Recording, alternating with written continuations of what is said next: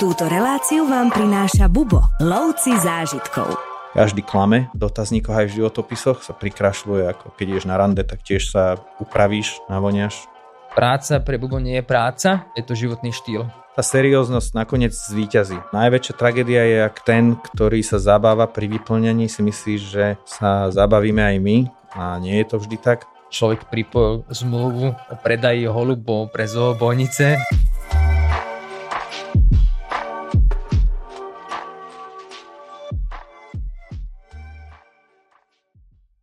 V dnešnom rozprávaní nazrieme trošku do zákulisia cestovnej kancelárie Bubo a rozoberieme si tému, ktorá zaujíma mnohých nielen klientov, ale aj ľudí, ktorí chcú vedieť viac o pozadí našej firmy, ale takisto aj potenciálnych uchádzačov o prácu v cestovnej kancelárii Bubo.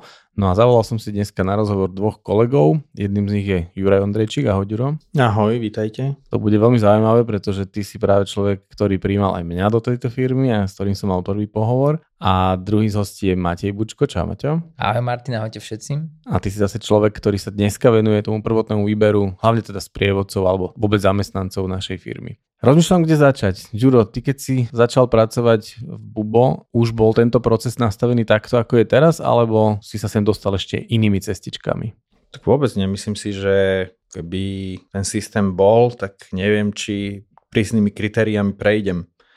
Takže bolo to oveľa jednoduchšie. Myslím si, že v tom čase, pätnásť rokov dozadu, tie kritériá boli možno menej prísne a fokus bol vôbec na nejakú scestovanosť alebo mm-hmm. vôbec odhodlanie, alebo záujem, alebo povedomie o takej profesii sprievodcu nebolo príliš rozšírené a ľudia to možno menej chceli, respektíve nevedeli o tom, že aj toto by sa dalo robiť. Aj cestovanie možno nebolo tak dostupné, takže by si sám povedal, keď som sem prichádzal, že tá cestovanosť nie je bohviečo, ale že to dobehneme a aj sme to dobehli, si myslím, lebo tá doba dnešná už to teda naozaj urýchľuje tieto veci. Matej, ty máš akú spomienku na svoj prvý kontakt s Bubo? Ako myslíš, keď som sa chystal... Keď si chcel sprevádzať, sprevádzať a prišiel si na pohovor. Samozrejme, tomu predchádzajú ešte procesy, o ktorých si povieme, ale myslím taký ten úplne prvý. Ja kontakt. som prvýkrát počul o Bubo v knihách Františka Keleho, kde som čítal vlastne o, o Bubo. Ty si počul v knihe? Ty máš dobrý sluch. Čítal som, pardon. A automaticky, keď som chcel začať nejakým spôsobom pôsobiť v cestovnom ruchu, tak prvé, čo bolo, tak bolo Bubo. A našiel som si stránku, vyplnil som si dotazník a prakticky som nič neočakával, naozaj to bolo také z mojej strany také ľahkovážne, až ma teda pozvali na osobné mm-hmm. stretnutie a naozaj som sa snažil byť veľmi prirodzený sám sebou a myslím si, že práve to bol, tá, to bol ten úspech, že som sa naozaj nič nehral a bral som tu veľmi zľahka. No a presne ten dotazník je vlastne taká kľúčová vec, alebo taký úplne prvý krok, ktorý treba urobiť. Možno by na úvod bolo úplne najlepšie povedať, pre koho vôbec táto práca je určená, kto by si mal náš formulár otvoriť. Tak treba na rovinu povedať, že my hľadáme človeka na full time, nehľadáme nikoho na brigádu, na part time a žiadnu prácu popri vysokej škole. To znamená, že veľmi ťažko sa dá sklobiť s niečím iným. Keď je človek študent, alebo keď má nejakú, nejakú inú prácu, tak naozaj že to nejde dokopy, lebo práca pre Bubo naozaj je veľmi časovo náročná a my chceme človeka na sto percent. No a človeka na sto percent nám práve vyfiltruje náš taký proces alebo náš postup toho výberového konania. My si ho rozoberieme postupne celý, krok po kroku, ale skús nám tak len povedať takú kostru, ako to vlastne prebieha, keď niekto chce pracovať pre Bubo. Keď niekto chce pracovať pre Bubo, tak si otvorí bubo bodka es ká lomeno Dream Job, kde vyplní náš dotazník. To je prvá, prvý krok. Neskôr je osobné stretnutie, kde naozaj postupne tí ľudia vypadávajú. Po osobnom stretnutí prichádza online bé cé á Basic školenie a po online školení je už samotné školenie v Bratislave, ktoré je takisto súčasťou výberového procesu. A na konci tohto nám ostane zopár sprievodcov, z prvo tisíc naozaj len zopár kusov, ale nám naozaj nejde, nám nejde o kvantitu, nám ide o kvalitu. Čiže keď na konci z tisíc ľudí nám ostane päť kvalitných ľudí, tak práve to je náš cieľ, lebo my chceme len tých najlepších. A neviem si takto predstaviť, že kto má dlhšie a náročnejší výberový proces ako Bubo, lebo my naozaj nám ide naozaj len o tých najlepších ľudí, ktorí chcú žiť pre Bubo.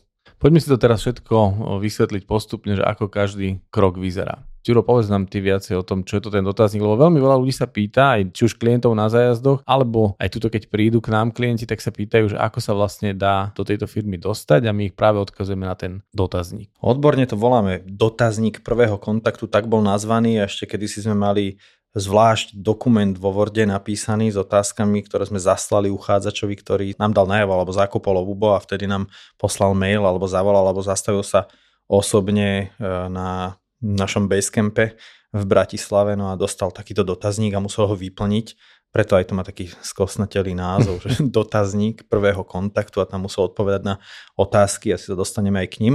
Dnes už je v online podobe, už máme vlastnú landing page, podstránku na to, kde človek vie vyplniť alebo dať najavo svoj záujem, aj adekvátnejšie v dnešnej dobe, že to vyplní online. No a dostane sa nám to do rúk. No, ten dotazník Môžeme myslím, už volať formulár, to je také modernejšie. Formulár prvého kontaktu. No áno, no tak je to samozrejme nejaké políčka a odpovede na tie isté otázky, ktoré sme samozrejme upravovali, kedysi neexistovali sociálne siete, tak sme sa samozrejme na ne nepýtali. Dnes nás zaujíma aj pôsobenie človeka na sociálnych sieťach, takže aj na toto sa dopytujeme, ako, ako vlastne vyzerá. Ale ten dotazník sme vymysleli práve preto, lebo preniesme sa niekoľko rokov dozadu, a ľudia posielali životopisy. Ešte nejaká jednotná forma životopisov ani nebola zaužívaná. To há er celkovo, ešte ani si nemal kde zohnať informácie. Už dneska si pozrieš TikTok, ako na to, jak si spraviť rýchlo životopis, ako rýchlo uh, zaujať há er manažéra. Tak si to vygooglíš a nájdeš na internete nejakým spôsobom návod. Ale neboli zjednotené životopisy. Raz nám došiel životopis, kde to bola beletria na dve a štvorky, potom prišiel nástroj napísaný, aj, aj. potom prišiel nejaký veľmi, bol chvíľu v kurze Europass, štandardizovaný formát európsky, ale z toho sme sa príliš veľa nedozvedeli, lebo sme zistili, že náš dôraz, alebo to, čo nás reálne zaujíma, nespočíva v nejakom faktografickom vypísaní dátumu narodenia a potom nejaké vzdelanie, kde ho človek ukončil a kde potom pracoval, ale skôr nás zaujímali ešte predtým, než sme toho človeka stretli, nejaké povahové vlastnosti, danosti, to, čo si aj ty spomenul, cestovanosť a riešenie krízových situácií, takže tie otázky sme si museli naformulovať podľa nášho gusta a s tým narastajúcim počtom záujemcov ich odkázať na takýto dotazník, aby sme vedeli objektívne porovnať. Tá, tá komparácia jednotlivých ľudí, keď jeden ti niečo o sebe povedal, čo robí vo voľnom čase, druhý ti povedal, ako vie šoférovať a tretí dal dôraz na to, čo vyštudoval, tak sme to potrebovali zjednotiť, aby sme z toho množstva záujemcov, keď naberalo toto povolanie na popularite, vedeli objektívne vybrať. Keď som sa ja hlásil do tejto firmy, tak zo sociálnych médií tam vtedy bol iba Facebook a myslím, že už bola Instagram, ak si dobre pamätám. Máte vysvetliť, prečo sú dneska tak potrebné, alebo prečo je potrebné nahliadnúť do tých sociálnych sietí a tých médií tých ľudí, ktorí sa k nám hlásia? Po svojej podstate sprievodca musí byť nejakým spôsobom, že sa chce prezentovať, musí si ísť nejakým spôsobom egotrip a tie sociálne siete sú naozaj krásny dôkaz toho, ako sprievodca vie prezentovať sám seba, ako vie opisovať zážitky, ktoré zažil a aký marketing okolo seba robí. A my potrebujeme ľudí, ktorí sa vedia predať a preto sme radi, keď ľudia používajú napríklad Instagram, vidíme, ako tam pridávajú príspevky, ako používajú popisy, ako fotia a tak ďalej, pretože všetci sprievodcovia sú členia marketingového tímu a tu nám vidíme krásny základ toho, aké majú dobré vlastnosti na to byť uh, v tejto pozícii ešte lepší. A nielen teda marketingových, ale by som doplnil možno nejakú seba prezentáciu. Áno, áno, áno, presne to, toto sledujeme, áno. Ako sa prezentujú. A či už to nie je niekedy aj moc, lebo podľa mňa aj príliš veľa tiež nie je úplne presne vhodné. Tak, nejakým spôsobom je to to, čo nazeráme do tohto, snažíme sa nájsť to dobre, ale aj filtrujeme to, čo nám nejakým spôsobom vadí. Keď niekto je príliš vulgárny, alebo niekto má nejaké názory, s ktorými sa nestotožňujeme, tak jednoducho je to už u nás uh, no way. Juro, približ nám nejaké ďalšie otázky z tohto formulára, čo tam všetko sa pýtame a že prečo sa to pýtame prípadne. Ty máš aj také vtipné všelijaké príhody, keď tam ľudia napíšu všelijaké hlúposti a podobne. Áno, ale ešte by som povedal k tým sociálnym sieťam, predtým, než skočíme na tie ďalšie otázky. Treba zdôrazniť to, že nemá to byť len o tom, ale to historicky, keď poviem, ako, ako ja viem, že len nemá to byť len, že či sa vie prezentovať na sociálnych sieťach. K tomu chcem ešte povedať, že Samozrejme je veľké plus, že v Bubo sa snažíme prispôsobiť dobe a to ako sociálne siete, kedy si TikTok nebol, kedy si nebol Instagram, nikto nevedel, že Instagram bude možno dôležitejší ako Facebook, ale snažíme sa to aktualizovať, aby sme sa dozvedeli o tom človeku. Jednoducho nás zaujíma, aký naozaj je a možno nie až to, že kde vyštudoval, ale z tých sociálnych sietí sa to dozvieme, to je možno nejakú, nejakú časť, ktorú je schopný prezentovať navonok, samozrejme. Každý klame v dotazníkoch aj v životopisoch, sa prikrašľuje, ako keď ideš na rande, tak tiež sa upravíš, navoniaš, dievča sa namaluje a niekedy aj chalan. A chceme toto vidieť, ako vyzerá ten človek bezprostredne na sociálnych sieťach, že čo vlastne chce o sebe dať vedieť svetu, to vlastne aj nám, ale že to má byť len súčasť toho veľkého balíka, tú mozaiku, ktorú my vyskladáme z tých ľudí, lebo keď nebude vedieť robiť so sociálnymi sieťami a my to budeme požadovať, lebo predsa len sme firma, ktorá sa potrebuje nejakým spôsobom prezentovať zo sveta aj na týchto platformách, a keď to jednoducho človek nevie ovládať, tak sa to buď bude musieť učiť, alebo ak k tomu vôbec nemá vzťah, tak nám oznámi, že on nie je aktívny na sociálnych sieťach, nie je činný a tým pádom nevieme, my si trošku održeme konár pod vlastným zadkom, lebo sprievodca nám nebude vedieť dodať marketing, keďže nevie, v akom formáte to potrebuje Instagram, a či to má točiť po šírke, po výške, už mám takéto základné veci, tak to nebude vedieť dodať. Napríklad, a, tak a to je to isté, ako keď kedysi, keď my na začiatku sa nespýtame toho človeka, či má vzťah k písaniu, tak nezistíme, či ten človek bude schopný a ochotný byť prispievateľom na Bubo bodka es ká, kde máme naozaj blogy z celého sveta, pravidelne tam pribúdajú nové a nové prehliadky miest, kde sa, myslím, že tisícky cestovateľov na Slovensku inšpirujú, nielen podľa programu našich zájazdov, ale podľa blogov z celého sveta naozaj. A to nemá šancu písať nikto iný len ako naši sprievodcovia priamo z miest. Čiže my nešerpáme z nejakých pätnásť rokov starých zážitkov, ale sprievodca priamo na mieste je a tvorí, píše aktuálne dianie z toho takého cestovateľského sveta. Takže ak k tomuto človek nemá vzťah od začiatku, že on síce nepíše, tak áno, bude iba sprevádzať, ale sprevádzanie je len časť nejakej tej práce, ktorú my očakávame od človeka, ktorý bude pracovať pre Bubo. Dajme tomu, že neviem písať, nemám vzťah k sociálnym médiám, je to úplná stopka, že tým pádom nemôžem ísť sprievodca? Myslím si, že stopka úplná to nie je, ak presvedčí v iných svojich, či už talentových, alebo osobnostných črtách. Je to na pováženie, lebo snažíme sa to aj vnútorne vo firme mať nastavené tak, že ak vieš hrať na klavíri, tak hraj na klavíri a nebudeme ťa tlačiť do tanca, nejakých pohybových aktivít. Čiže sú sprievodcovia, ktorí lepšie vedia o veciach rozprávať, iným to ide viacej pri písme a je, vo všetkom je nejaká miera. Takže určite podporujeme človeka, ako keď dieťa dáš do školy, tak podporuješ ten talent, ktorý v ňom vidíš, a nebudeš tlačiť na umeleckú základnú, keď vidíš, že dieťa nemá hudobný sluch, ale možno z neho bude dobrý plavec. Takže snažíme sa tie silné stránky sprievodcov aj nejako diverzifikovať a nechceme od každého všetko, ale miera nejakej zaangažovanosti na to, že musia robiť aj, ako sa to volá, marketing a marketingové aktivity, to tam musí byť už od začiatku. Čiže povedal by som, že kunsthistorik, ktorý veľmi dobre odsprevádza, ale neulový zážitok, lebo len je faktograficky dobrý, tak nie je to taká tá komplexná osobnosť sprievodcu, ktorého hľadáme alebo potom vôbec vieme vychovať. Na toto Luboš často spomína, že sme mali v Japonsku sprievodkyňu japonologičku, ktorá síce hovorila plynule japonsky, ale vlastne nemala tie ostatné znalosti, zručnosti a tie. A to ukazuje aj prax, že naozaj, že keď si zoberieš, všade vo svete to je, že keď máš dobre vyvinutú len jednu vlastnosť z či je to technická nejaká špecifikácia výrobku alebo osobnostná vlastnosť, len jedno vyvinuté na maximum, že v niečom úplne úzkoprofilovom si dobrý, tak to nie je úplne to, čo sa týka našej profesie, lebo tu je skôr viac povrchové, aj keď ideme do hĺbky ako bežný turista, ale viac musíš byť všestranne zameraný, lebo Bubo sprievodca je organizátor, čiže musíš mať aj organizačné zručnosti. Naozaj musíš mať talent aj na jazyky, ale neznamená to, že musíš vedieť ten jazyk učiť. Že na to, aby si sprevádzal Čínu, potrebuješ byť sinológ, lebo tých ľudí je to fajn, keď to poznáš, ale my normálne oficiálne využívame aj služby miestnych, lokálnych partnerov, aha, takže máš tam miestneho partnera, ktorý ti preloží, kde ktorý nápis je, alebo mnohé veci už dneska nahradí mobilný telefón a apky.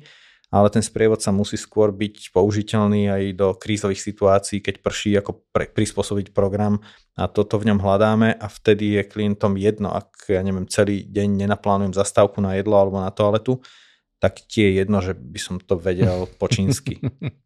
Presne tak. Ja ešte len k tej, k tej stopke a k tým marketingovým aktivitám, že ten, ten záber je široký, dá sa tu fotiť vlastne, dá sa tu písať, dá sa tu rozprávať v podcastoch, dá sa ovládať sociálne siete, takže tiež si myslím, že to nie je úplná stopka, keď niekto niečo z tohto nevie, lebo vie to druhé alebo to ďalšie.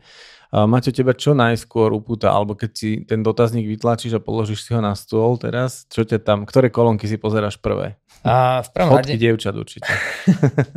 Áno, je toto, toto je tiež veľmi dôležité, treba povedať na rovinu, že my hľadáme človeka, ktorý je nejakým spôsobom reprezentatívny, ktorý nejakým spôsobom vie vystupovať a keď nepriloží fotku, tak je to naozaj veľké mínus do dotazníka. Takže pozerám... poviem, že otázka je, že či, lebo nie je to o výzore, ale ide, ide to o to, že zvládne ten človek priložiť fotografiu? Vieš, potom taký človek zvládne myslíš? Dodať áno. Vyúčtovanie k zájazdu, áno. Keď nevie pridať fotku k dotazníku. Toto, toto je taký dotaz, ktorý treba povedať nahlas, že teda povedať ako prvé, že ja mám rád, keď dotazník je vyplnený celý. To znamená, že vidím za, nom, za ním snahu, vidím, že ten človek to zobral vážne, vidím, že tam investoval nejaký čas a naozaj každú tú kolónku vyplnil a nenapísal len pomočku, ale nenapísal, že nie, ale napísal no. celými vetami a už tam vidím za to naozaj, že to myslel vážne. Samozrejme tá fotografia a skúmam už jednotlivé tie časti, či už sú to, aké jazyky ovláda, aké sú jeho pracovné skúsenosti, koľko času je ochotný vôbec sprevádzať, či si vôbec prečítal to, čo napísal po sebe. Mm-hmm. To častokrát ľudia nerobia. Právopis sa tam áno. dá. My píšeme, že sprievodca strávi viac až dvesto dní do roku na cestách a potom napíše v zápäti, že chce víkendovú prácu. Takže toto nesedí automaticky, lebo ľudia nečítajú pozorne. Takže nejakým spôsobom si prejdem celý ten dotazník a na základe toho už uh, prejdeme k samotnému filtru. Ja môžem len povedať, tých dotazníkov nám ročne príde okolo tisíc a na osobné stretnutie pozvieme približne desať percent ľudí, kde už vlastne už nejakým spôsobom sa konfrontujeme s tým, čo je v dotazníku a viac skúmame tie ich soft skilly. To znamená, ako Juraj povedal, nehľadáme nejakého špecialistu, ktorý vie dokonale po japonsky, ale hľadáme človeka, ktorý je empatický, má organizačné schopnosti a je sympatický a vie naozaj reagovať v každej situácii. Pre mňa je veľmi dôležitá vlastnosť u sprievodcu to, že má schopnosť reagovať. Že nepôjde na pol hodinu si dať niekde kávu a potom si rozmyslím, čo spravím.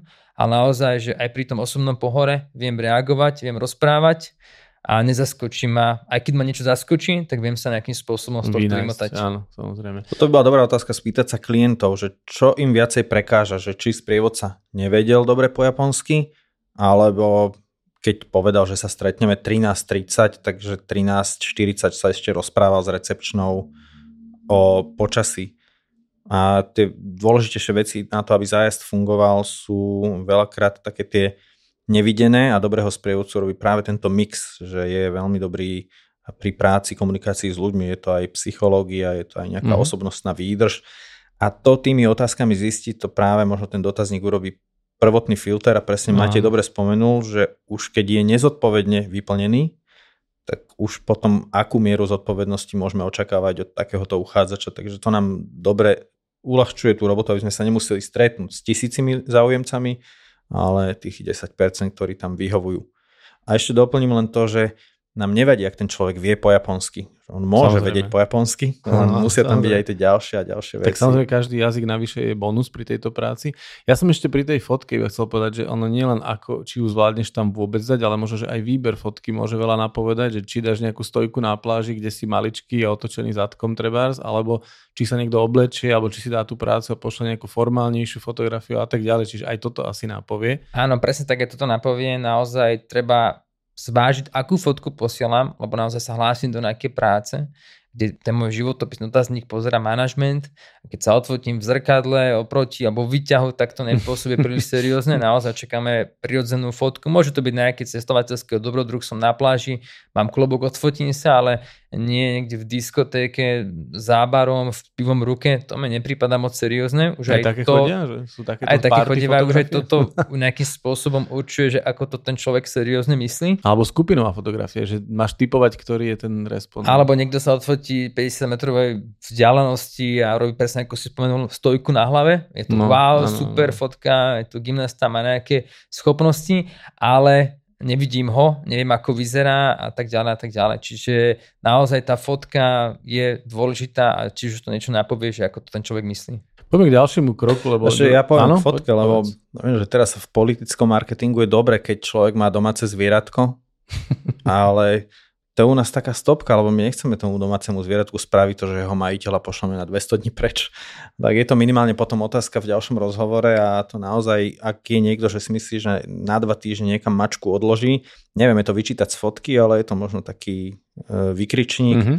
a nejde nám ani tak ako ten človek o to, ako vyzerá, ale veľmi dobre si položil otázku, že aký ten výber fotografie je zase ďalší dielik mozaiky. A tie fotografie, no u nás sa akože v rámci há er hovorí, že človek by nemal mať predsudky. Ja si myslím, že predsudky každý má a môžeme to v rámci politickej korektnosti tak aj ponechať, ale predsa len na niekoho sa pozrieš a už hodnotíme to, nevyradi žiadneho uchádzača to, že či sa odfotografoval pred klimatizačnou jednotkou, ktorá mu trčí z hlavy a není to zlatý rez, to ho aj naučíme zo pár jednoduchých pravidiel, ale predsa len ten dojem, aký robíš, tak robíš aj nejakým vyjadrovaním, obliekaním.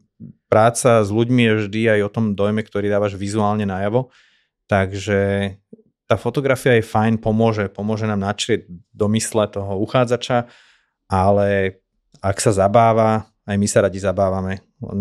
Nemôže byť, že leží na zemi a nevie o sebe. To je už extrémna forma zábavy. A na druhej strane aj nejaká príliš štylizovaná z diskotéky, ako povedal Matej, alebo úplne umelecká. A ťažko povedať, je to zase dielik z mozaiky. No chodí nám všeličo. No potom sú uchádzači, ktorí sa radi zabávajú aj pri samotnom vyplňaní, aj tam máte chalani, čo viem, také rôzne zážitky a čítali ste všeličo v tých dotazníkoch. Ono je fajn, že keď aj my sa zabavíme, tak občas venujeme čas aj veciam, ktoré neprinesú žiaden výsledok a nemajú zmysel, ale najväčšia tragédia je, ak ten, ktorý sa zabáva pri vyplňaní, si myslí, že sa zabavíme aj my, a nie je to vždy tak. Tá serióznosť nakoniec zvíťazí. Môže byť človek, že je vtipný, zábavný, ale nie prízemný, až úplne žoviálny, alebo dotazník, keď kladieme otázky, neviem, aký je váš hlavný dôvod výberu Bubo, alebo prečo chcete pracovať na tejto pozícii. Nejakú otázku, kde by si mal vedieť zosmoliť to, že čo je tvojou motiváciou, namiesto motivačného listu, a keď je odpoveď skôr som povedal, taká premúdrela. Skôr by som sa pýtal, prečo nie. Alebo neviem, to mi snáď vypoviete. A to otáčanie otázky je vynaliezavé síce, ale myslím si, že viac to škodí, ako pomáha. No ale poďme k tomu druhému kroku a to je teda osobné stretnutie. Čiže vlastne prvý filter sú formuláre, dotazníky, ktoré si preštudujete. Vidno, že Ďuro, ty ich máš načítaných veľa. A Maťo, ty už tiež by si vedel citovať rôzne formulácie. A prichádza teda prvý kontakt osobný. Ten prebieha ako, alebo na čo dbáte pri týchto stretnutiach? No ako som povedal, tých dotazníkov je približne tisíc a desať percent pozývame na osobné stretnutie. Osobné stretnutie je vždy u nás v kancelárii, v Basecampe. Nepreferujeme moc online meeting, teda keď to nie je nevyhnutné, naozaj radšej sa s tým človekom osobne stretneme, nech vidí aj on, ako vyzeráme, ako vyzerá náš priestor, keď príde do kancelárie, vidí reálnych ľudí, nie je to niečo spoza kamery a my už aj vidíme lepšie, akým, akým spôsobom reaguje, ako sa orientuje a tak ďalej. Či nemešká napríklad. Áno, podobne. Častokrát na, napríklad už môžeme povedať vtipnú príhodu, keď niekto sa hlási na pozíciu sprievodcu a chce, aby sme pre ňoho prišli na stanicu Nivy, lebo nevie trafiť na Dunajsku, tak mi to je jasné, že tento človek v Marakejši tiež asi zablúdi, takže nebude to vhodný adept. A toto sa naozaj stáva pravidelne. Áno. Takže naozaj už toto je napríklad taký filter, že či vôbec trafí a príde, či nemeška, veľmi dôležité. Neočakáme od sprievodcu, že bude meškať. Sprievodca je ten, čo musí prísť na čas, lebo prakticky on bude ten, čo organizuje tých ľudí. Čiže od prvého vkročení do kancelárie ho nejakým spôsobom sledujeme. Osobné stretnutie prebieha v kancelárii, kde sa v kľude porozprávame a nejakým spôsobom základná otázka je vždy moja, že prečo ten človek chce sprevádzať, prečo chce sprevádzať pre nás a potom si postupne prechádzame ten dotazník a nejakým spôsobom zistujeme, že či ten dotazník myslel vážne, či si ho vôbec v podstate prečítal a či to, čo tam napísal, je vôbec pravda, lebo častokrát ľudia napíšu naozaj rôzne záležitosti, ako napríklad sprevádzam kamarátov po Paríži a keď sa ho spýtam, nech mi povie aspoň päť vied o Paríži nejaké fakty, tak nevie. Mm-hmm. Čiže naozaj som za to, aby tí ľudia tam vravili skôr reálne veci, to, čo myslia naozaj vážne a nedostanú sa potom na nejaké diskomfortnej zóny pri tom osobnom stretnutí. Na akým spôsobom rozpráva najprv ten účastník alebo ten potenciálny záujemca a neskôr teda rozprávam ja o tom, ako to funguje u nás a sledujem jeho reakcie. Uh-huh. A funguje ešte aj taká vec, ako som mal ja kedysi, čo mi tuto Juraj dal, že sa ma snažil zaskočiť, že mi dal päť minút na prípravu referátu o téme, o ktorej som nič nevedel. To ešte robievate, chalani? Uh, robíme to, že samotní ľudia píšu do dotazníku tri témy, na ktorých vedia bez problémov rozprávať. Častokrát napíšu naozaj veci, nad ktorými sa nezamyslia. Napíšu sebarozvoj, Vysoké Tatry alebo neviem, hociaké európske mesto. A teraz im poviem, dobre, tak mi porozprávajte na päť minút niečo o Vysokých mm-hmm. Tatrách a že musím sa pripraviť, neviem takto. Tak napísali ste mi, že viete o tom bez problémov rozprávať. Mm-hmm. Tak naozaj už tu vidím, že ten človek sa začne potiť a keď mu po štyroch vetách poviem, aby prepol do angličtiny, tak toto býva častokrát problém. Takže, to si tiež pamätám. Toto že ja som super. Za to, že podľa mňa sprievodca musí vedieť rozprávať, musí vedieť rozprávať sám od seba, bez nejakej prípravy. A keď napísal, že o tomto viem rozprávať, tak ja si myslím, že o tom musí vedieť rozprávať.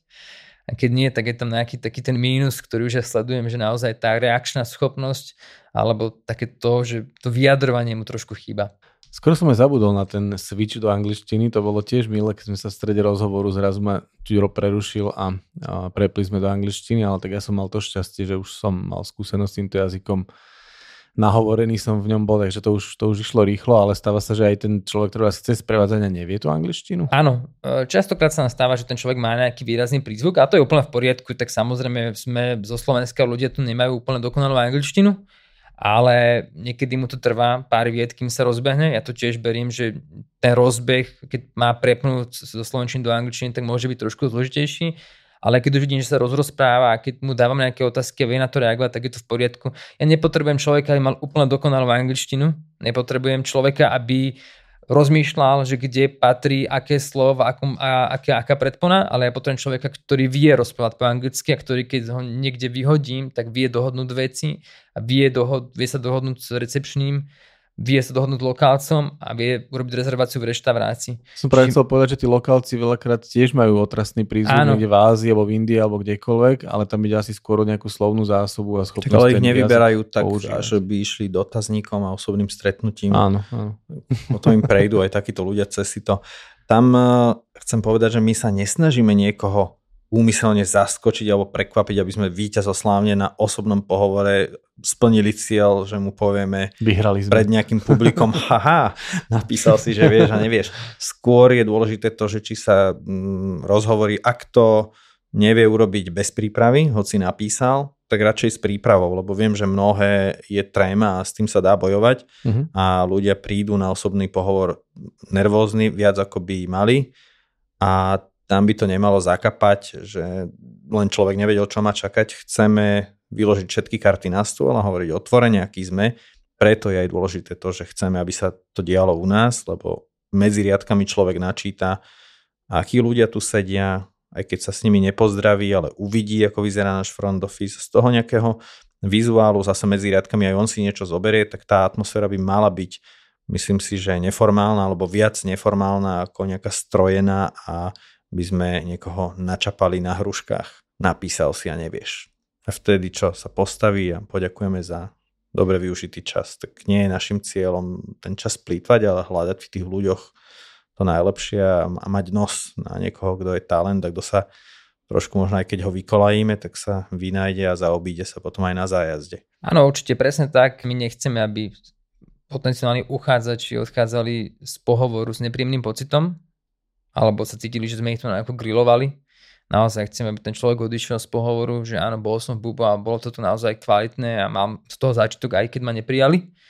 A preto nejakým spôsobom naozaj nechceme mať nejakú negatívnu energiu. Ja skôr, môj cieľ je ich nejakým spôsobom postaviť do tej situácie, že či si to vedia reálne predstaviť, či vedia, aký to je pocit a zistiť, ako by sa cítili, keď majú štyridsať ľudí v autobuse, všetci na nich pozerajú a oni majú rozprávať. toto sledujem tie ich reakcie, keď tých ľudí nejakým spôsobom stávam do tejto pozície, či si to naozaj vedia predstaviť, lebo stalo sa mi, že potenciálny sprievodca alebo uchádzač mi povedal, že si to nevie predstaviť prakticky už po tretej vete, tak, tak vlastne tak nemáme tu čo ďalej rozprávať, sme sa slušne, slušne rozlúčili, poďakoval som a, a odišiel, tak naozaj ide nám o to, že by sme nejakým spôsobom našli tie, tie vlastnosti, ktoré hľadáme u toho človeka. Aj to rýchle reagovanie, to je tiež záležitosť, pretože žiaden zájazd môžeš ho ísť desiatykrát a nikdy nie je rovnaký a vždy sa stávajú situácie, ktoré ťa zaskočia alebo na ktoré nie si jednoducho v tom momente pripravený, takže tá, to rýchle reagovanie na, na situácie je určite nevyhnutnosť. Ešte ešte tak historicky zaujímavé, že my dlhodobo nehľadáme sprievodcu, hotového človeka, ale my hľadáme niekoho, kto má predpoklady na prácu sprievodcu, lebo ono to ani nie je nejaké zadefinované povolanie. Málo kto tuší, máme veľmi veľkú prácu, si dávame s tým, aby vlastne uchádzač alebo záujemca pochopil, že čo my od neho chceme, že čo bude jeho úloha.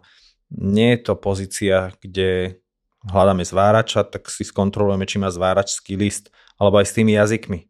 Nás až tak nezaujíma, že či štátnicu má alebo maturitu a nech donesie vysvedčenie, ale ako to, že vie komunikovať reálne v situácii, prepnúť a vedieť sa vyjadriť v tom cudzom jazyku, to úplne stačí.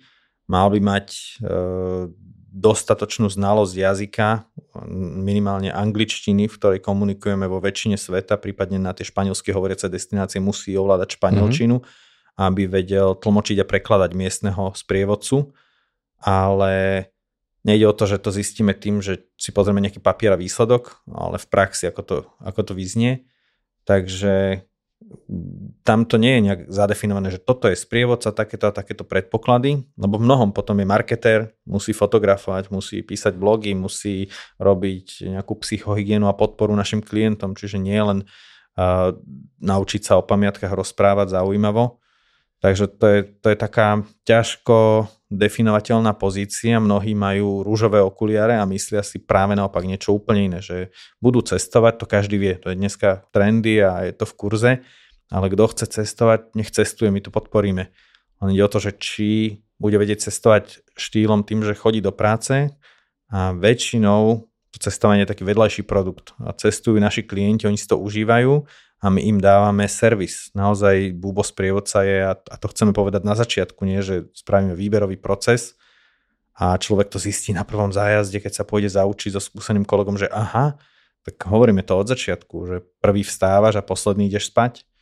Tak to je, preto hľadáme niekoho, kto má dobité baterky a je naozaj energeticky na tom, nie že trpí siedmimi diagnózami, pre ktoré nemôže, potrebuje dvanásť hodín spánku. Alebo minule sa nám stalo, že niekto povedal po tom výberovom procese, kde stále bol presvedčený, že on na to má, tak sme sa dozvedeli, že jemu býva v autobuse zle. Že on nemôže absolvovať dlhé cesty autobusom. Môže sprevádzať, ale potom nech si vyberie aj nejaký krásny slovenský hrad a v múzeu bude chodiť. Presne tam som chcel meriť ďalšou otázkou, že jednoducho asi hotový sprievodca neexistuje. To znamená, že vy vlastne vám prichádzajú ľudia, ktorí každý je v niečom skúsený, v niečom dobrý a teraz prichádza ten proces, ako z neho toho sprievodcu urobiť. Ono sú aj hotoví sprievodcovia, ale už aj niekto sprevádzal, že má skúsenosti so sprevádzaním, predsa len je tam ešte nadstavba bubo sprievodca. Lebo bubo sprievodca to je ďalší balík zručností, o ktorých možno inde nechyrujú a my ich chceme. Lebo má to byť dream job, ktorý ťa baví a naplňa a žiješ tým, je to životný štýl, ale neznamená to, že ten dream job je zakopaný v tom, že nič nebudeš robiť a nič od teba nebudeme chcieť a budeš len cestovať a budeme ti za to platiť. Hovoril som, že to je vedľajší produkt a naopak v Bubo máme, myslím, že to potvrdia všetci, najväčšie požiadavky, najviac vecí od sprievodcov chceme, až nadľudský výkon a takto to funguje. No. Tak náš riaditeľ Luboš Felner je náročný sám na seba, tak tým pádom si môže dovoliť byť náročný aj na ostatných. No a myslím, že nikto v Bubo Uh, nie je, kto by mi poprel túto požiadavku náročnosti, byť náročný sám na seba. Byť najlepší a myslím si, že bez toho, že by sme to chceli, tak sa nám to ani nikdy nepodarí. Samozrejme, myslel som to tak, že niekto je viac pripravený, niekto menej, ale tak ako sme sa bavili na začiatku, že keď niektorú z tých vecí nemáš, alebo ju neovládaš, alebo si ju nikdy predtým nerobil, tak to nie je stopka, pretože prichádza proces, pri ktorom z toho človeka, toho sprievodcu urobíme. Takže to je ešte dlhodobý proces ďalší.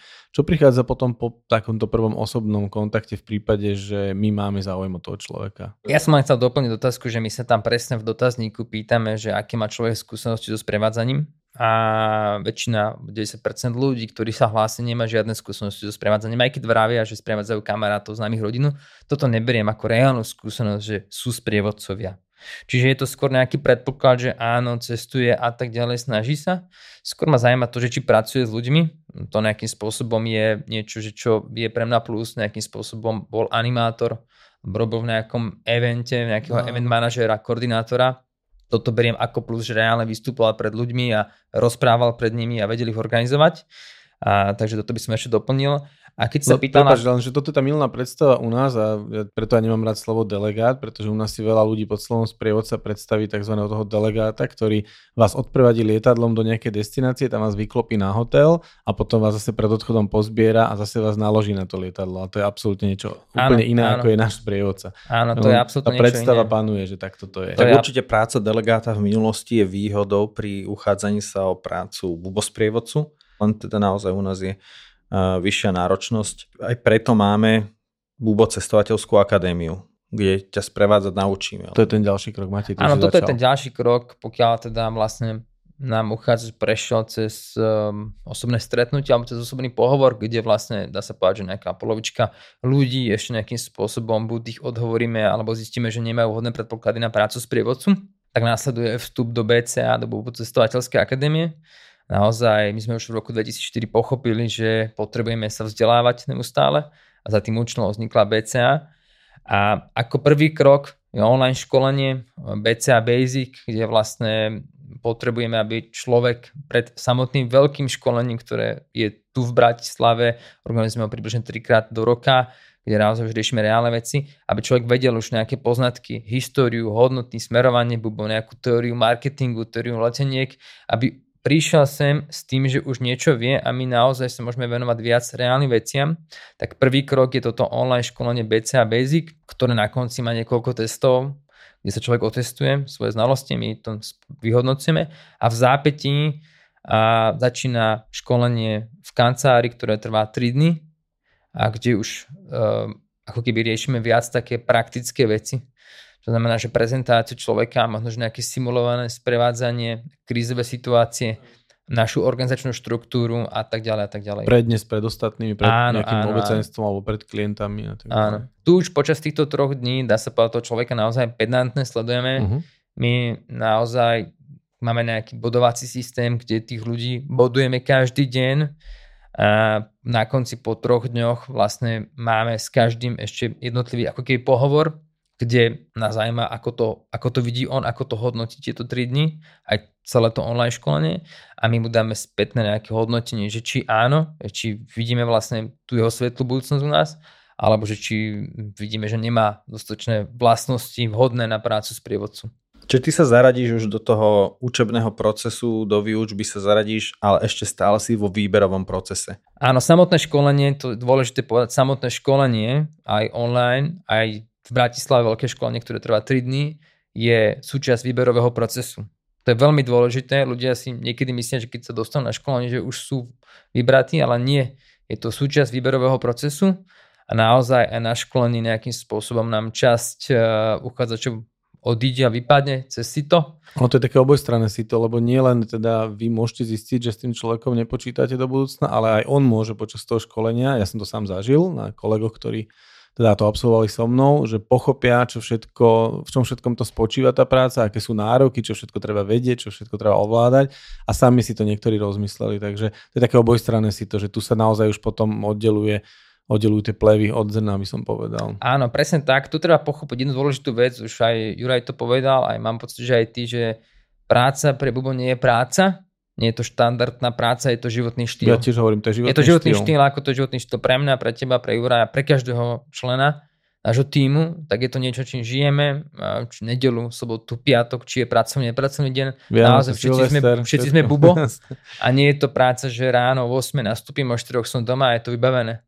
To sa Takže je to, je to životný štýl pracovať pre Bubo a ľudia, ktorí sa s týmto nesotožňujú, tak nemôžu pre nás pracovať. Škola, vieš, tie Vianoce, Silvester, častokrát ich tráviš na Novom Zélande alebo v Kapskom meste, tak, alebo tak. Vidíš ano. Silvester v Riu, tak si v robote. Ono. Chybou je vidieť najmä toto, že si človek užíva, alebo dostane sa človek cesta okolo sveta. Francúzsku Polynéziu navštíví a sú to destinácie, kde si s exotickým nápojom v ruke, vyložené nohy a potom aj svoj vlastný Instagramový profil je obsypaný práve fotkami vlastných nôh v piesku. Len ako to so sociálnymi sieťami býva, tak to, čo nie je vidieť, tak je tá tvrdá práca za tým. No a to sa práve počas tohto úvodného školenia snažíme eliminovať a sňať. Ak niekto rúžové okuliare má, tak mu ich sňať dolu a ukázať reálny obraz o tom, že je to ťažké. Že je to ťažké a robíme to ale práve kvôli tomu, že chceme, aby sme boli najlepší. Tak vyžaduje si to práve to, že máme náročnú klientelu, tak musíme byť nároční aj sami na seba. Rady na cesty, prehliadky miest a originálne blogy z pera najcestovanejších Slovákov. Každý deň nový blog nájdeš v cestovateľskom denníku Bubo. Klikni na bubo bodka es ká lomítko blog.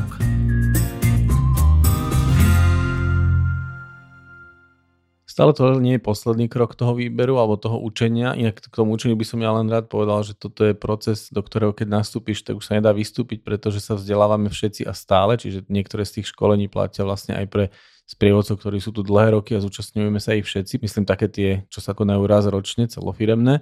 Takže my sa vzdelávame non-stop. Ale ten proces nekončí, ten proces prípravy, pretože potom prichádza reálna príprava v teréne. To znamená, myslím, že si to už ty povedal, Ďuro, že ide sa ten guide zaučiť so starším kolegom na zájazd priamo.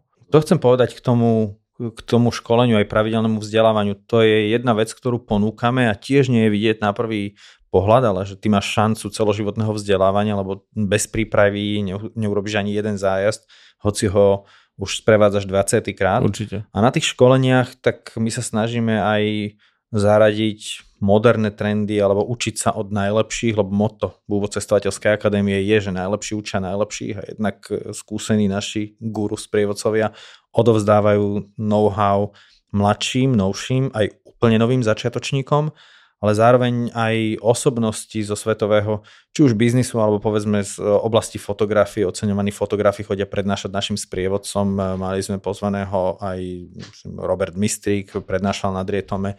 Sú to ľudia, ktorí sú špičkou vo svojom odbore. Keď chceme našich sprievodcov naučiť, aby rozpoznali luxusnú reštauráciu, tak Jaro Židek prednášal našim sprievodcom o medicíne na cestách, Miloš Bubán, alebo aj Luboš Felner, koniec koncov jeho koničkom je cestovateľská medicína.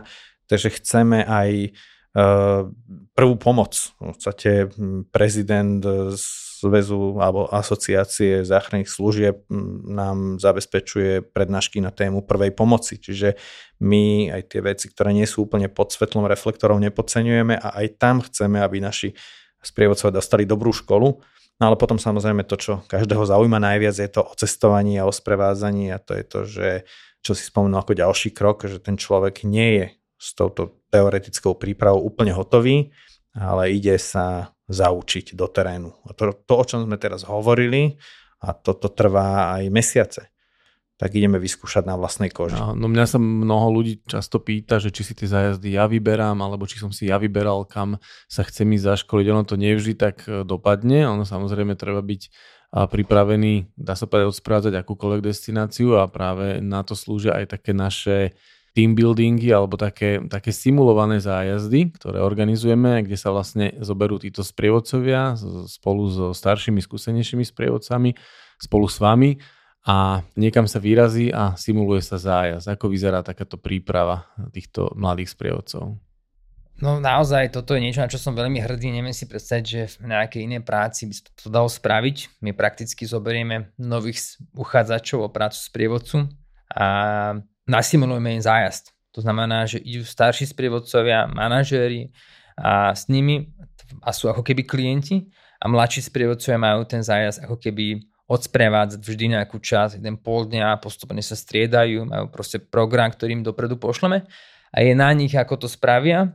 A je na nich, akým spôsobom to uchopia a A my im dá sa povedať, že tvoríme nejaké menšie komplikácie, ktoré mohli vzniknúť na cestách. Menšie, menšie, áno, väčšie.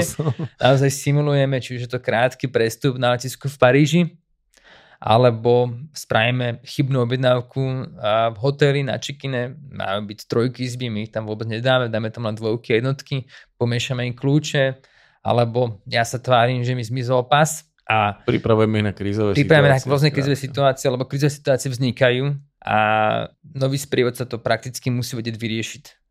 Musí vedieť vyriešiť, lebo je to úplne iné, keď človek letí raz za rok low costom do Ríma alebo do Aten, tak naozaj tá krízová situácia tam pravdepodobne nevznikne.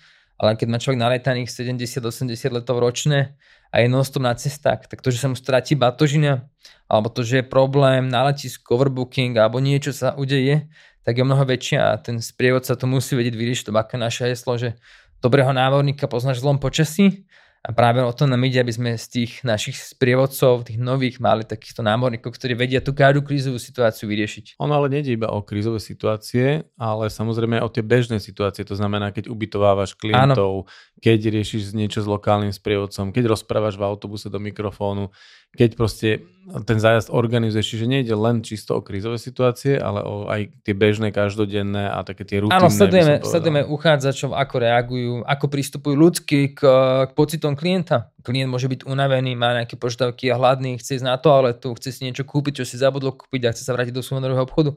Akým spôsobom to ten sprievodca vie vyriešiť?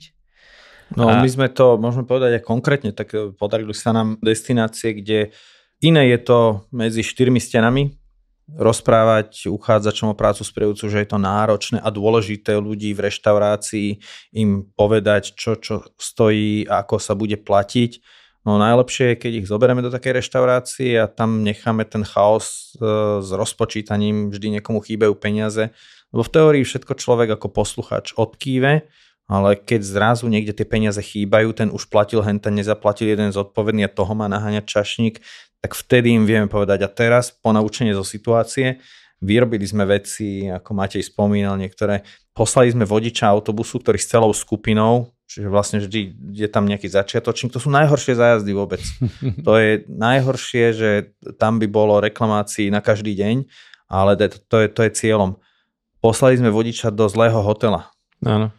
Prišiel a teda na starosti to mal jeden z začínajúcich sprievodcov a je aj jasné, že keby sme mu stáli za chrbtom a povedali mu, musíš si skontrolovať voucher a názov hotela, do ktorého ideš a pozri si, či máš izby a ideš prvý a stále predvídaš, jak Bubo sprievodca je o krok popredu. No ale tak tam mu to nepovieme a vieme, že takto na nečisto, ale v teréne a vtedy si to každý zapamätá.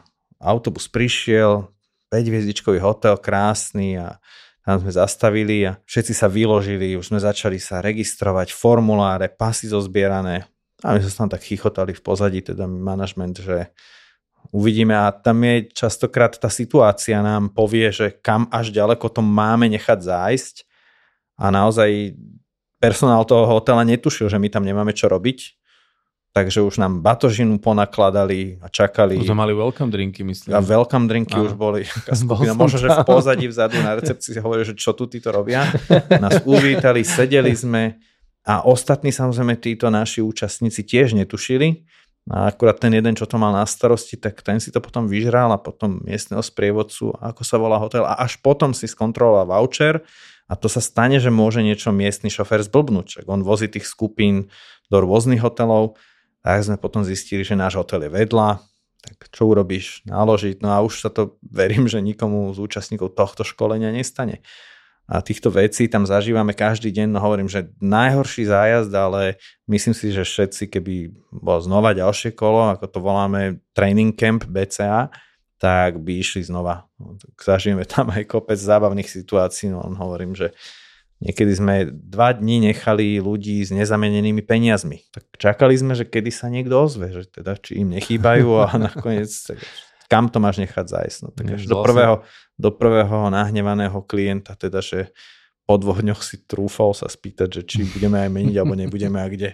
Z vlastnej skúsenosti viem, že toto sú situácie, ktoré sa ti neskôr úplne ti vyplávajú z pamäti a už ich riešiš možno, že aj dopredu, alebo keď sa ti stanú, tak ich riešiš s oveľa väčšou istotou a a už to máš, už to máš zažité. Takže sa tak to... bojíš sa toho, nedopustíš to potom už, keď ideš na ostro naozaj s klientmi, tak vieš, že nechceš toto s nimi zažiť, lebo katastrofa by bola, ale toto predvídanie, že máme takúto možnosť, alebo investovali sme do toho, aby taká možnosť bola, tak je na nezaplatenie, lebo aj štatisticky práve tí, ktorí takýto training camp absolvovali, tak patria medzi našich najlepších sprievodcov, alebo možno medzi takých, ktorí sa nám najviac osvedčili.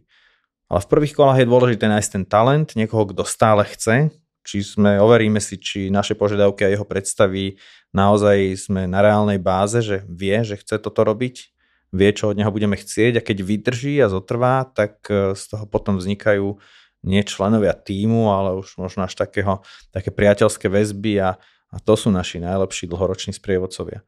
A na mnohých to má aj veľmi dobrý vplyv, lebo ja sám si pamätám, ako mladý sprievodca, keď chytí mikrofón v autobuse prvýkrát a ten prejav nejaký ustrachaný kostrbatý, a vypočuje si vaše pripomienky a potom má o dva dní referát niekde úplne inde o niečom inom a zrazu je si oveľa sebaistejší, už to má zažité, už si zobral k srdcu tie pripomienky a, a už je to oveľa lepšie. No ale toto stále nie je posledný krok pred tým, než sa sprievodca vyberie sám odsprevádzať zájazd. Ešte ho čaká zaučenie so starším kolegom, aby videl, ako to vyzerá naozaj. Takže Matej, ako toto prebieha? A to si ešte veľmi dobre povedal, doplním. Dôležitá vlastnosť sprievodcu je prijať konštruktívnu kritiku, Áno. to nejakým spôsobom pochopiť to, že my mu nechceme zle, my mu nechceme podrážať nohy, ale naozaj, keď mu povieme, že ten referát má byť dlhší, alebo keď mal viackrát oznámiť miesto stretnutia, keď to má zdôrazniť, alebo keď mal časy vypichnúť a podobne, tak ďalej, a tak ďalej, alebo spraviť rezerváciu v reštaurácii, aby sme tam nemuseli čakať pred vchodom do reštaurácie pol hodinu. Tak nejde o to, že by sme ho chceli skritizovať, ale ide o to, že my mu chceme dať návod, ako to spraviť lepšie, aby sa vyhol nejakým komplikáciám a tým aj vlastne nejaké negatívnej energie zo strany klientov. Inak prepáč, že ťa ešte preruším, lebo presne keď spomínaš klientov, ja chcem povedať svoju skúsenosť, mňa ako skúsenosť sprievodcu, keď som sa zúčastnil tohto tréning campu, tak pre mňa bola extrémne cenná skúsenosť odsedieť si to tam ako klient, pretože som zrazu videl veci, ktoré klient zažíva zo strany sprievodcu a ja som si sám hovoril, že aha, toto poviem trikrát, napríklad čas stretnutia, ano. Aha, toto zdôrazním, aha, tuto dám dlhšiu pauzu, tuto možno stačí kratšia. Ja som sa veľmi veľa naučil z toho pohľadu, keď som simuloval klienta o tom, ako sprevádzať, takže aj pre starších skúsenejších je to extrémne cenná skúsenosť je to, si to odsedieť. Je to prirodzená vlastnosť, napríklad, že po dlhom presune prídeme na hotel a človek prvé, čo je, nepočúva sprievodcu, ale dá si pivo, nápojí sa na Wi-Fi a povedal si, čo na, wifi, na no, Facebook zavolá domov a... a tak ďalej. A preto je dôležitá úloha sprievodcu strhnúť na seba pozornosť a jasne povedať, kedy sa stretávame, aký je dnešný program, či ideme niekam večerať, či sa stretáme až ráno a či v tomto hoteli strávime jednu noc, dve noci a tak ďalej. Či ideálne to povedať ešte v autobuse, ale treba to, to treba opakovať. Povedať viackrát, no. Lebo klienti, keď prídu niekde, tak áno, ruka hore, dáme si dve, tri pivečka a cigaretku, bude dobre.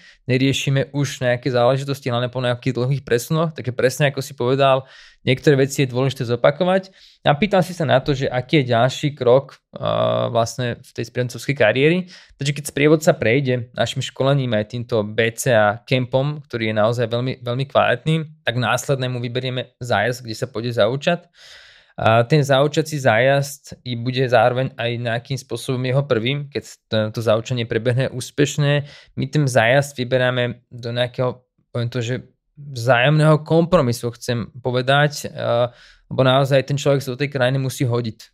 To znamená, no. že keď niekto nejakým spôsobom nevie dobre zniesť zimu, tak asi nebude ideálny adept na severný pól, byť nejakým spôsobom sa necítil dobre a nevedel by tú, tú krajinu odprezentovať, čiže je to nejaký vzájomný kompromis jeho vlastnosti a typologicky kam sa hodí a kde zrovna aj my potrebujeme nejakého človeka. Alebo aj má vzťah k tomu regiónu. Áno, treba. Áno, áno. Nejaké jeho proste vlastnosti sledujeme, kde by sa nám naozaj, myslím si, že už s Jurajom vieme celkom dobre odhadnúť, kde sa aký človek hodí. Vieme to nejakým spôsobom za tie dny, čo s nimi strávime čas, máme ich načítaných. A teda ide s nejakým skúseným sprievodcom do tejto krajiny a pozrie si ako keby zájazd z jeho strany. Čiže ten skúsený sprievodca sprevádza, máme napríklad Jordánsko, okruh Jordánskom a mladý sprievodca ako keby sa, nechcem povedať, že veziem, ale je pri ňom, je to jeho práva ruka, pomáha mu v nejakých ľahších veciach. Možno, že s nejakým no, rozdávaním kľúčim. Tie činnosti áno, áno, dostáva nejaký, priestor. Áno, dostáva priestor. No a celý ten zájazd si nejakým spôsobom takto prejde. Jeho úloha, jeho úloha naozaj tam nesedieť, ale jeho úloha je učiť sa nasávať tú krajinu a sledovať staršieho skúseného sprievodcu, ako robí svoju prácu. My máme veľmi, myslím si, že veľkú obavu z toho bodu zlomu. preto veľmi veľa času, a možno to nie je úplne tak jasné, veľmi veľa času uplynie, odkedy človek vyplní dotazník, a ak sa uchádzam o prácu na marketingovom oddelení alebo účtovničku chcem robiť, tak je vypísané výberové konanie, ktoré niekedy skončí, a deň nástupu do práce a možno nejaké zaučenie, samozrejme v každej firme prebehne nejaký onboarding, a u nás veľmi veľa času uplynie od toho momentu vyplnenia dotazníka až po reálne nejaké absolvovanie tých školení, prvý zájazd, tak je to veľká investícia aj z hľadiska toho človeka, lebo buď to chce robiť, aj to beh na dlhé trate, čiže bude vedieť sprevázať veľa, dlho a dobre. A niekedy aj pol roka uplynie, až kým sa človek vôbec do zahraničia dostane na takýto zaučací zájazd. A radšej ho podržíme na dvoch zájazdoch, aby videl aj viacerých sprievodcov v akcii, no. aby sa poriadne zaučil a naučil a zoznámil s partnermi. A kým si trúfneme prejsť, prekonať ten bod zlomu a zveriť mu do ruky jeho vlastnú skupinu, aby naozaj splnil tie štandardy, bubo štandardy, ktoré ako požiadavky máme, lebo je to ťažké odhodlať sa, ale to je všade tak. Aj pilot najprv musí nalietať veľa hodín, splniť teóriu, testy, skúšky, a niekedy letí prvýkrát. Lekár operáciu má, niekedy sa učí ako asistent, a potom prvýkrát musí ísť on. Mm. Vždy je to pod dohľadom. Uh, vodič autobusu, zauča sa, nacvičí si trasu päťdesiatky a potom mu môže ísť sám, takže aj tu na to vyzerá takto, len uh, treba, aby aj miera pochopenia bola, že je to beh na dlhé trate, kým človek sa v úvodzovkách zaučí, dostane do toho a pretaví sa mu ten sen do reality, že naozaj začne robiť a vydrží to, a potom to aj bude splnený sen, že bude mať z toho nejakú pasiu, prínos, a práve tie nepopísané veci, ktoré sme hovorili, bude cestovať a bude sa živiť práve týmto. Takže musí to byť aj človek, ktorý má tú výdrž a chce odovzdávať niečo ďalej, lebo necháš tejto profesii kus do seba. Stáva sa aj v tomto bode, že si to niekto ešte rozmyslí a povie, že tak na toto ja nemám, alebo keď vidí staršieho kolegu, si povie, že tak toto ja neviem urobiť. Mám pocit, že sa nám to stáva minimálne, Juraj, alebo sa nám to už ani nestáva. Ono, že v minulosti, keď sme nemali taký Preto sa veľký, pýtam, lebo tiež si nepamätám, že by sa, filter, že by ten niekto vstal. Naozaj, dobrá otázka. Toto je podľa mňa úloha toho sita predtým. Čiže to, toho osobného stretnutia, čiže to online školenie, čiže to vlastne toho bé cé á campu, aby sme takýchto ľudí, ktorí naozaj nemajú tie vhodné vlastnosti a nemajú na to, aby sme ich odradili. Lebo naozaj už keď ten človek je v tej destinácii, tak my do noho nárovinu máme nainvestované kopec času, energie, peňazí, a naozaj už od neho očakávame, že ten človek bude dobrý. Čiže ja osobne si takýto prípad nepamätám, neviem, či Juraj, či už má si človeka v destinácii, že vyslovene sa tam rozmyslel, myslím si, že skôr asi nie. Určite sa to stalo, ale iste, že vždy je to o ľuďoch a nejaký presný rozpis, že sledujete tieto vlastnosti a tento človek bude v tom ako ryba vo vode, nie je garantovaný nikým. Máme na to už svoj nos, ale stane sa, stane sa, lebo sú, je tam množstvo vecí, s ktorými daný človek nerátal. A v teórii ešte môžu vyznieť pekne, ale ja si pamätám ľudí, ktorí boli odhodlaní a akurát zistili, že jednoducho to dusno teplo juhovýchodnej Ázie im nesedí, alebo to, že začali mať žalúdočné problémy, to žiaľ s tým môžeš chvíľku bojovať, ale keď niekto zistí, že toto mm. ja nedám, že uvedomí si až pod ťarchou okolností, že je to naozaj vážna, seriózna, zodpovedná robota, je to servis pre ľudí, takže stalo sa to aj v tých neskorších fázach, ale okrajovo, zriedkavo. No musím povedať, že keď sa to stane, tak tam nie je šanca na prehováranie. Mm-hmm. Tam nie je šanca, že skús, no tak budeš to robiť tak polovičato a možno sa to naučíš, že to jednoducho, ak aj by si niekto myslel, že mám už nejaký kontrakt a musím odsprevádzať celú sezónu, tak sa hecnem. Proste jednoducho, keď to nejde a človek to zo seba nedáva, tak nemôže byť dobrým tútorom, mentorom pre ľudí, ktorí prídu do cudzieho sveta, do zahraničia a hľadajú v úbo sprievodcovi niekoho, kto im bude aj oporou.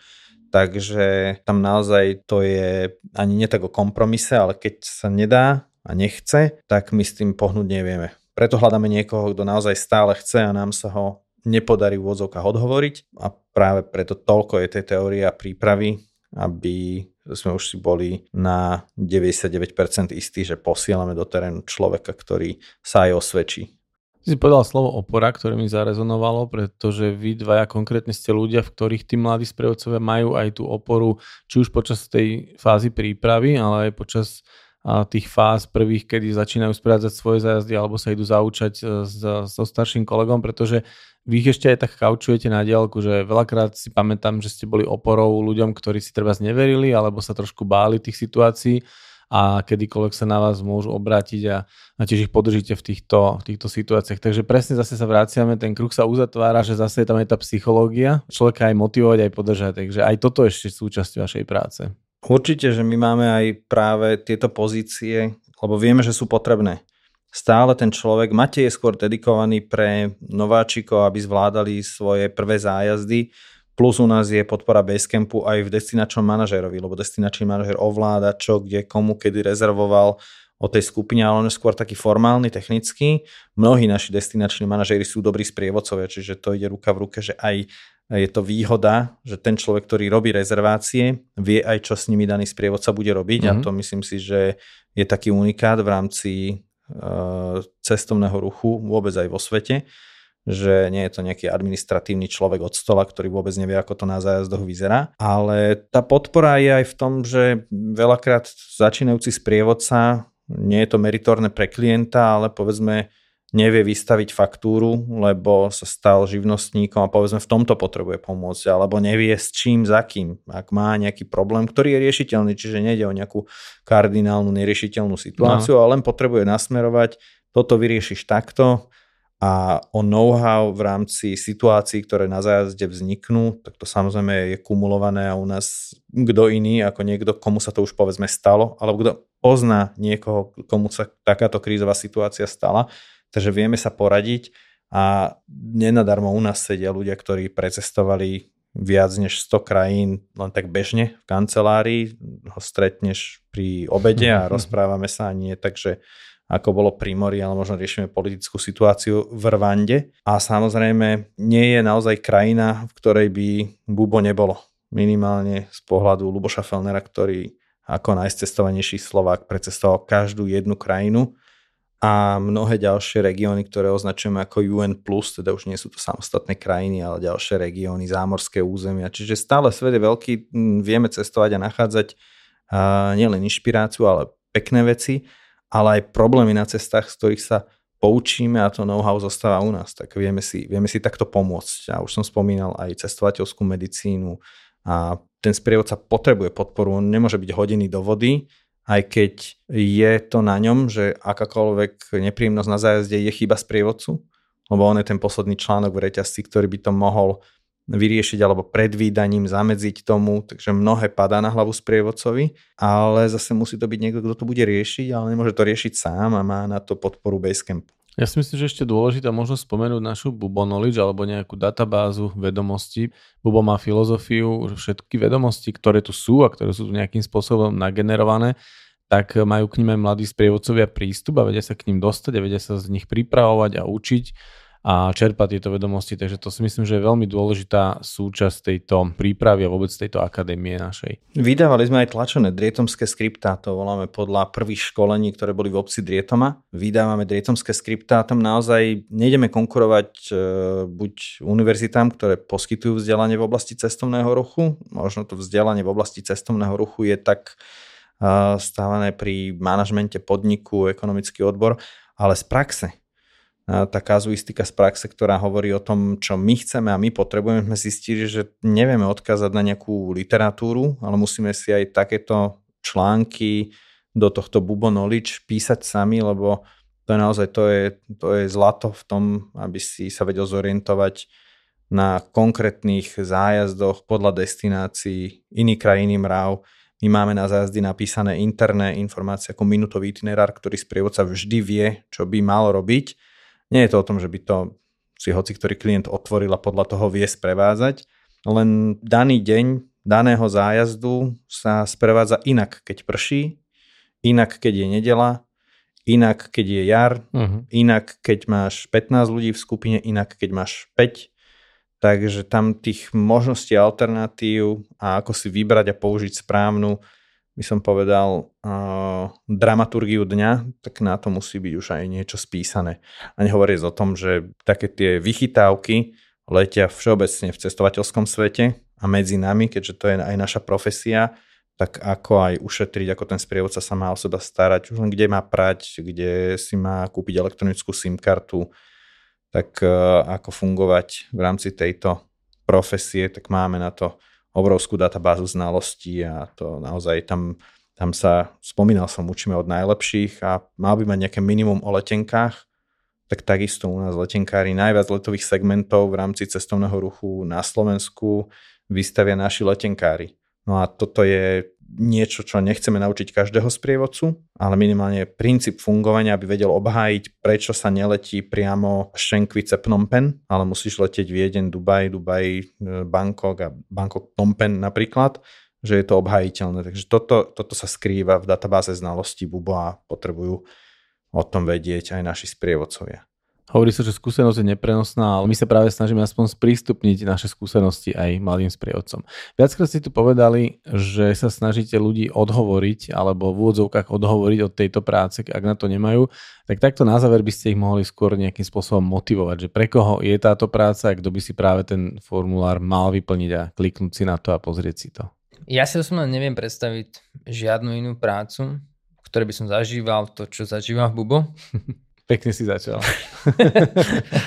A nie, prakticky naozaj je to životný štýl. Ja, ja si neviem predstaviť, že vystúpim na, v rámci mojej práce na Arad, na Kilimandžáro a trekujem po Alpách, alebo sa vozím neznámou púšťou v Jordánsku a som v práci.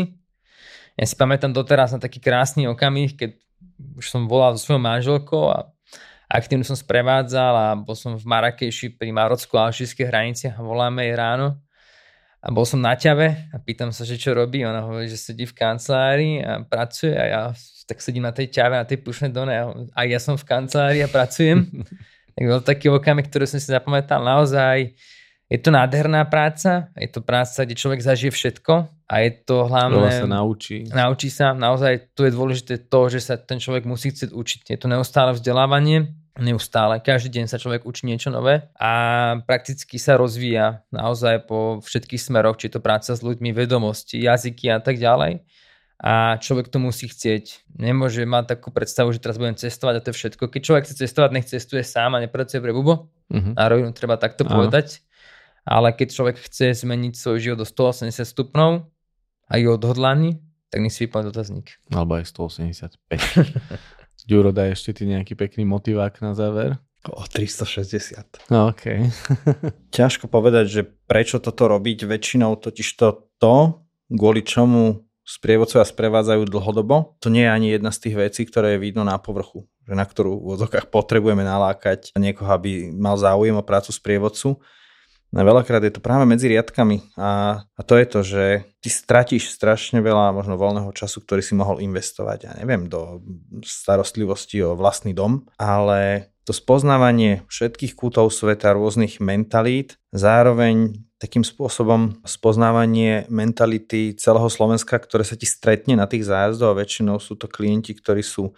Naša elitná klientela je z oblasti od veterinárov, možno aj z oblasti stavebného priemyslu, zo školstva, z ministerstiev, podnikatelia, majitelia výškových budov v hlavnom meste a podobne. Tí ľudia sú naozaj odborníkmi a ty sa s nimi stretneš nie vo fáze obchodných rokovaní, ale na zájazde v príjemnej atmosfére, kedy si majú užívať dovolenku a máš im ukázať, ako si majú užiť tú vybranú destináciu. Takže ty sa takto neviditeľne učíš a vzdelávaš nielen o svojej destinácii, ale aj o, o Slovensku a, a stále je to veľmi v pohybe a dynamické. Čiže prídeš aj o ročné obdobia. Niektorí sprievodcovia majú stále leto. A nie je to úplne o tom prvoplánovom, keď máš rád brinzové halušky, tak ich prestaneš mať rád, keď ich naservírujem mm-hmm. dva týždne v kuse každý deň. Takže toto je to, čo u nás nie je, ten stereotyp. Už len jeden zájazd nie je monotónne sprevádzanie toho jedného vybraného zámku na Slovensku, ale už za jeden zájazd prejdeš toľko, čo vlastne bežný človek raz za rok na jednej dovolenke. Takže je to boj so stereotypom. Ľudia to častokrát hovoria ako klišé, že nechcú stereotyp a potom keď zistia, že tu ho vôbec nemajú, tak sú unavení, takže aj tam existujú mantinely toho, že kto to mm-hmm. chce. Ale toto keď zvláda, že je to pre teba potrava, tak nemáš nikde inde šancu takto aktívne a naplno žiť. Nemáš šancu na takú zmenu, nemáš šancu na také životné tempo ako tu. A toto je skôr to, že buď na to máš, alebo ťa to potom v podstate klameš sám seba a nejak v realite neoslovuje a naozaj môžeš robiť v korporáte taký ten opačný strašiak a našetriť si a ísť na dovolenku s Bubom a nemusíš sprevádzať. Myslím si, že to naše sito je natoľko husté, že už naozaj tí, čo ním prejdú a začnú zájazdy naozaj sprevádzať, tak už potom pri tejto práci, pokiaľ sa nestane niečo nepredvídateľné, ostanú aj dlhodobejšie. Dobre, ale na záver mi predsa len ešte nedá, lebo vy máte také všelijaké zapamätané výroky z týchto našich formulárov a rôzne situácie, tak dajte nejaké také, také najlepšie, najpamätnejšie, najúsmevnejšie. Tak naposledy sa nám stalo, že človek má pripojiť k dotazníku aj svoj životopis. A tam pár týždňov sa to stalo, že človek pripojil zmluvu o predaji holubov pre zoobojnice. Tak to veľmi vtipné. Aj cena tam bola? To a cena tam nebola, bola to veľmi podrobná zmluva o predaji holubov. Ja. Vidíš, tak holuby sú komodita. To je komodita. Holub. Tak to je, ja samozrejme chápem, že človek zle pretiahol prílohu do mailu niekam, tak iný súbor. Ale že si to po sebe neskontroloval. Stane sa nám, že človek opraví ten dotazník, ale k tým veciam za mňa pýtame sa, či má skúsenosti so sprevádzaním uchádzač a viem, že napísal chalan, že sprevádzal som dievčatá z diskotéky ku mne domov. Aj no, to, to je radíš, sprevádzanie.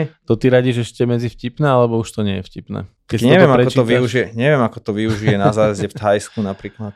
Á, tam môže sprevádzať na hotel aj chlapcov. Dôležité je zdôrazniť, že my tie dotazníky čítame všetky. Niektoré sa čítajú rýchlo, lebo je tam málo obsahu, ale čítame ich skutočne všetky, len v našich silách je reagovať len na tie, ktoré uh-huh. nás zaujmú. Takže tam nepríde nejaká odpoveď hneď. Ďakujem, vyhoveli ste, alebo vzhľadom na to, že neovládate dostatočne túto a túto zručnosť, ktorú potrebujeme, ani vás už nikdy nebudeme kontaktovať. Nám tie potreby vznikajú priebežne, niekedy organizujeme školenie a vtedy chceme nakumulovať najviac ľudí, pozvať na osobný pohovor, keď sa nejaké školenie najbližšie plánuje a koná.